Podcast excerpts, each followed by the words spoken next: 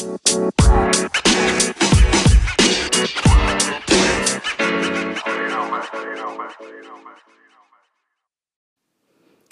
and welcome to Train Your Brain to Be Creative. Today we're going to talk about Zentangle or Zentangling. It's basically a very easy, simple way of drawing. You don't have to have any creative background or training, but it's really fun to do and it kind of frees your brain to be more creative. So, the Zentangle method, as it's known, was started back in around 2013 by Rick Roberts and Maria Thomas, and this was in Massachusetts, I believe. And R- Rick Roberts was a former Buddhist monk, and Maria Thomas um, I'm not really sure what she did. I just read about this recently. But basically, um, they were working together, and she would draw on top of manuscripts that she was reading when she was just bored or thinking. And she mentioned to him how just doing these little drawings felt really freeing. Now, Robert as he was formerly a Buddhist monk, recognized this as a form of meditation. And so together, the two of them um, developed the Zentangle method.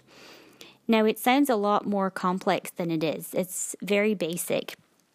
Um, and I'm going to tell you in the next section how to create your own Zentangle method. But basically, it's a way of drawing uh, using small patterns. And it's very freeing and it's encouraging because after as you're doing it, you can see that you're creating a really pretty picture. And so it's inspiring and it's also relaxing and it's basically taking your brain into that creative mode in a very non intimidating way.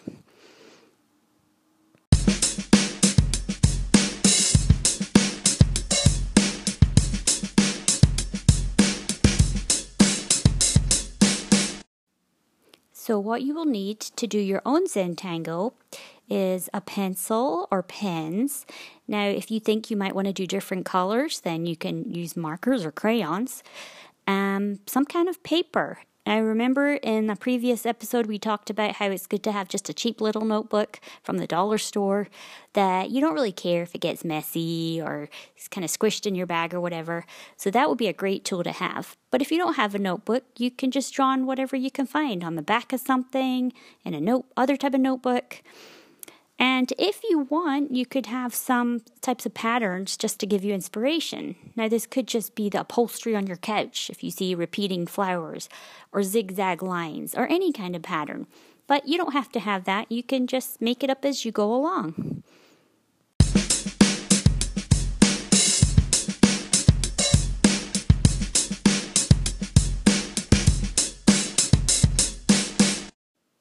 So, to begin, you've got your blank piece of paper and something to write with. And you're either just going to draw a square of any size, or another way that is often done is you just create four dots on the paper in the shape of a square and then join the lines. And this is just another way to do it to kind of help you relax your brain.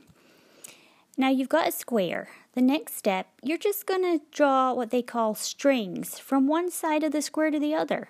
These are basically just lines. So it could be a straight, straight lines just going across, or you could have squiggly lines going across, or maybe just a gentle wave, however you want to do it. You're basically dividing your square into different sections. All right, the next step, once you've got your square, you've drawn some lines in it, you're going to pick any one section in your in your shape and you're going to fill it with a pattern. It doesn't matter what kind of pattern. It could be little dots. You just use your pen and make little dots. It could be circles. It could be zigzags or more lines. So you're basically just filling in one section of your square.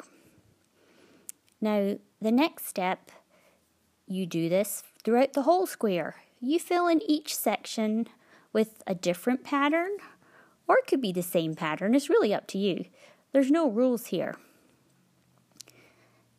And finally, once you've got your whole square filled in, if you want to, you can color in some of those sections to make them stand out. So maybe you have one kind of a snake like section and you want that to be like the main focus. You could color it blue or red or whatever you want to do. And that's it, really. that's how you start with a Zentangle. There's uh, only, I think, one rule. There's no erasers. That's what they say. You can't erase because there's no mistakes. You just, if you think, oh, I made a mistake there, just turn it into a new pattern. Scribble over it, make a circle, make a square, whatever you need to do. There's no right or wrong, there's no solution. This is basically you're creating for the sake of creating. And once you're done, you'll be amazed that you've made a pretty picture.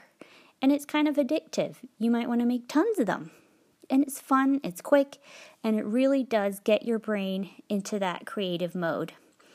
So I'm going to post a couple of links to different places if you need help with your Zentangle and you want to read more about it.